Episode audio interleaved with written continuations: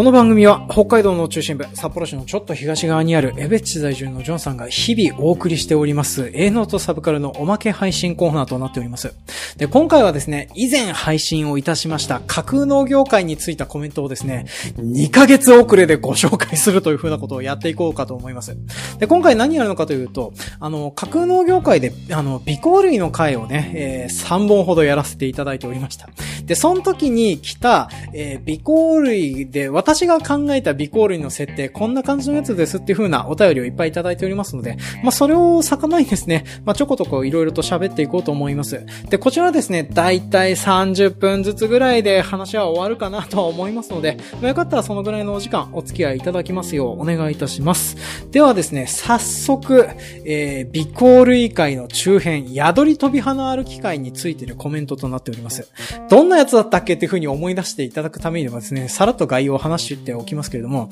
もともと、ハイアイアイ群島という風なところに、えー、住んでおりました、宿り飛び花歩きという、あの、ぴょんぴょん跳ねる小さなネズミのようなやつがいたんですけどね。こいつらが、なぜか日本各地で大発生してしまって、そしてあの、畜産家にとっては悪夢みたいな状況になってるよっていう風なお話をですね、この宿り飛び花歩き会の中間、中間の方では話させていただいておりました。で、それについてのコメントっていう風なのがいくつか寄せられておりますので、それをご紹介していきますね。まず、ツイッターのアカウントネーム、トリフィドさんよりコメントいただいております。宿り飛び花歩きの宿主変更は人類にとって不幸なことでした。ギブアンドテイクだった生態が変わり、もうあのダンスは見られなくなってしまったのでしょうか。本来の習性を活かし、民家や畜舎周りの寄生地、吸血昆虫を取らせて、乳ゼリーと交換するなど、エレガントな矯正が望まれますっていう風な感じでね、コメントをいただいておりました。ありがとうございます。そうなんですよね。このね、野生動動物をね、調教してどうこうするっていうのがなかなか難しいんですよね。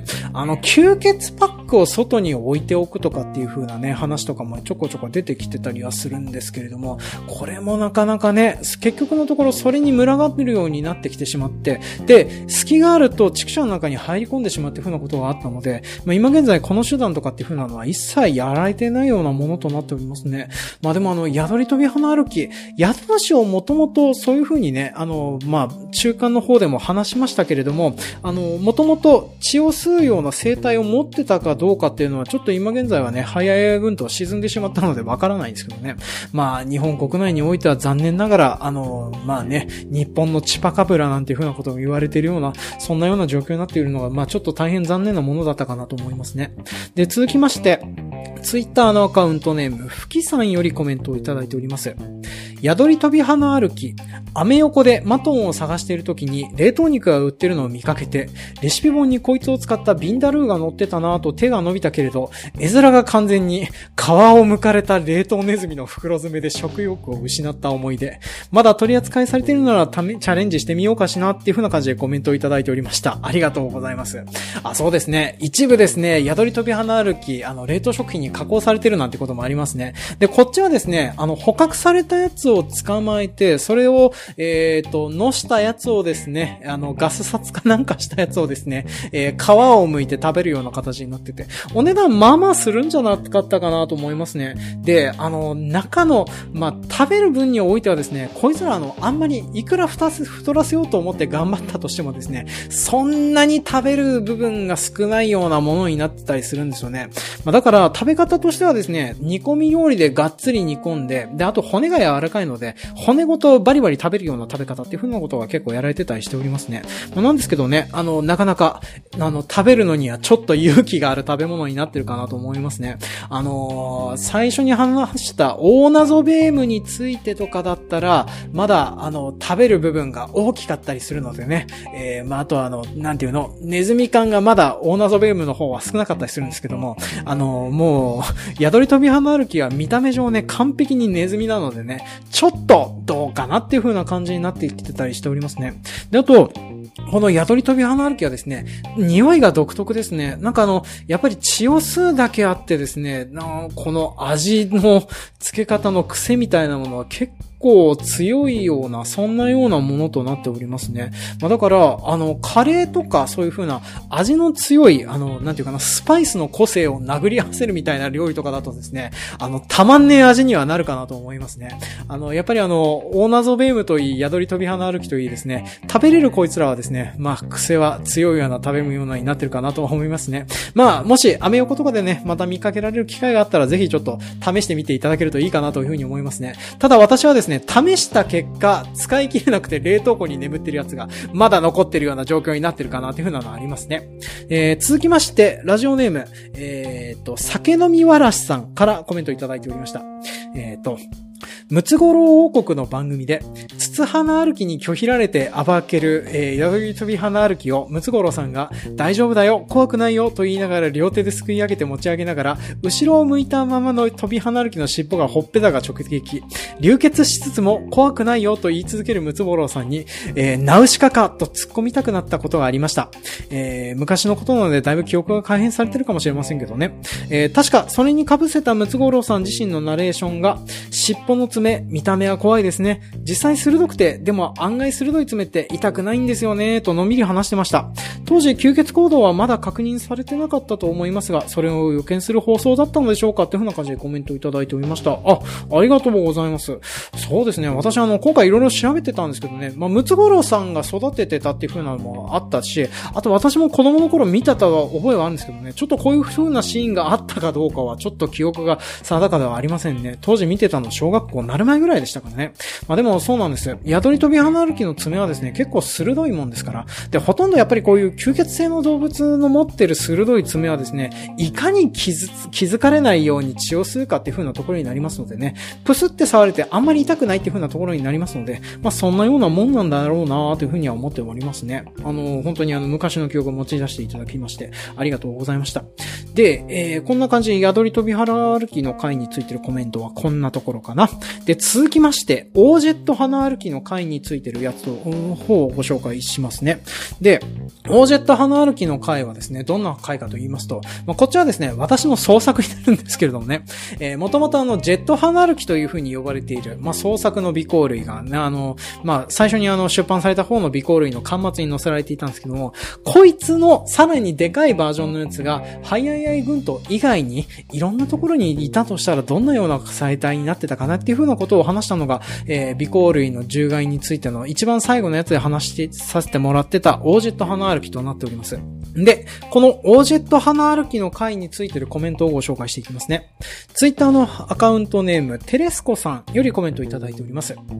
天狗とサルタヒコの関係は今更語るまでもないが、サルタヒコはかつて伊勢の、伊勢の太陽神だったという説もある。天を一線に横切る姿は流星と同様、太陽、または太陽の使者と目されることに不思議はない。摩訶不思議な生態、ことに、離着陸時の、えー、上気を逸した速度は新速痛を思わせるだろう。あと、臭そうって感じでコメントをいただいておりました。ありがとうございます。そうですね。あの、オージェット花歩きの回でも話をさせてもらいましたけれども、オージェット花歩きは、あの、天狗とね、あの、誤認されてるような、そんなような、えー、天狗の伝承の元になったんじゃないかっていう風な話もちょっとこの時に紹介をさせていただいておりました。で、そうですね、もともと天を走る犬と書いて天狗と読みますけども、なんでかといえば、こういう風な鼻でぴょんぴょん跳ねるやつが超高速で、えー、空を飛んでるところを見かけられてたからっていう風なところがありましたので、まあ、こんなような伝承とね、あの、紐付けて感じ、あの、感じていただけてるようで何よりだったかなという風に思っておりますね。まあ、私のあの、諸星大二郎好きみたいな部分がですね、この辺遺憾なく発揮された部分で、そこを拾い上げてくださった方がいたのがちょっと嬉しかったかなという風に思っておりますね。で、続きまして、ツイッターのアカウントネーム、トリフィドさんよりコメントをいただいております。オージェット花歩きの飛行機構ロケット、面白かったです。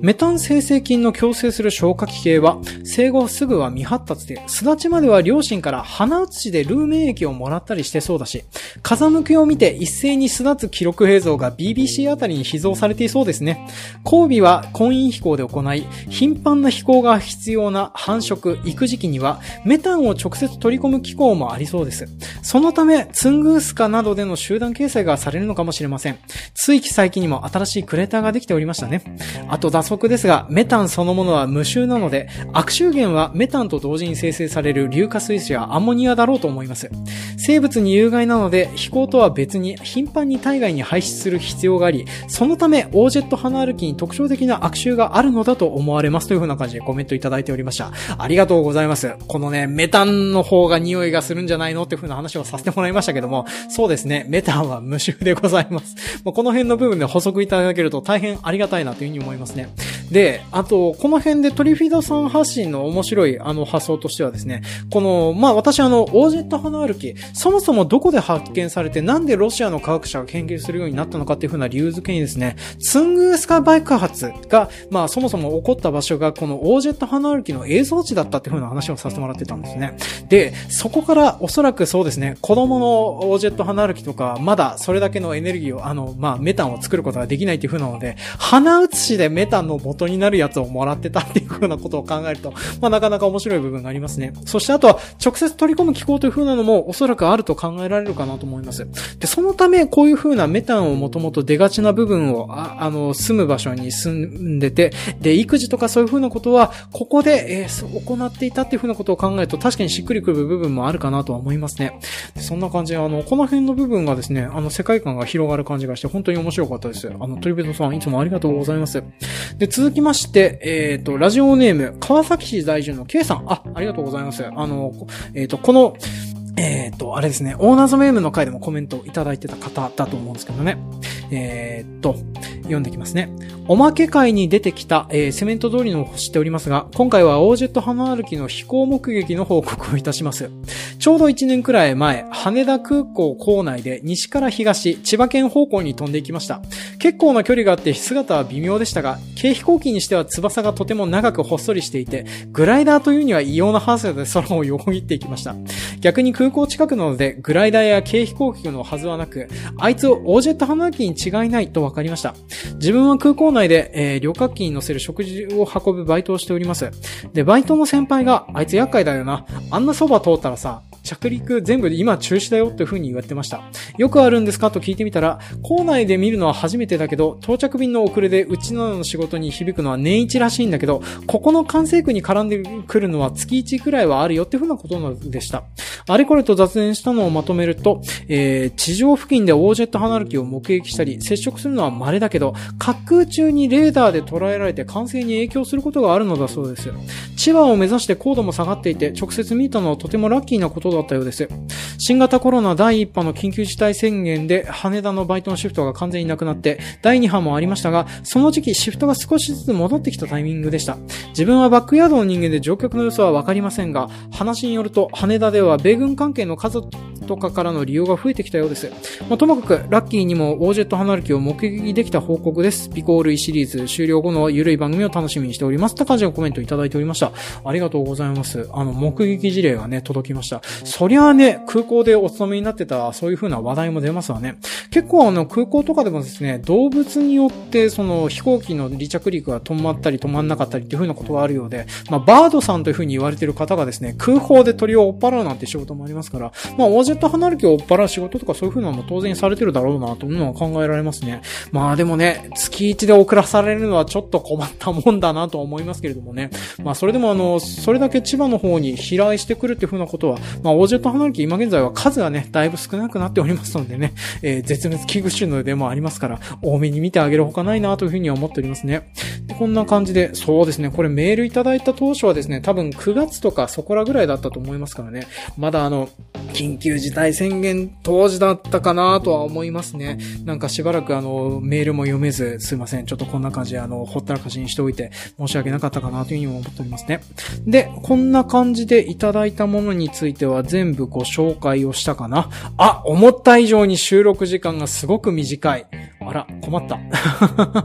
まあそんな感じでですね、今いただいたコメントについては、えっ、ー、と、おまけ配信という風なところで、まあちょっと今回短めですけど、配信をさせていただこうかなというふうに思っております。で、えっ、ー、と、次回、まあ、架空農業でやりますのは、ちょっとたびたび話はしておりますけれども、えっ、ー、と、あれだ、あの、大王ハエトリグサという、まあ、えー、スーパーマリオに出てくるパックンフラワーのモデルとなった植物についてね、いろいろとちょっと話をしていこうと思っておりますし、あとはちょっとこの直前に配信をする予定となっております。えー、架空農業のバラメッツの回についても、こんなような感じでコメントがありましたら、ぜひちょっとお寄せいただけると私が喜びますので、まあよかったらコメントやら何やらの方お待ちしております。というわけで、今回もおまけ配信の方を聞いていてくださいましてありがとうございました。では次回もお楽しみに。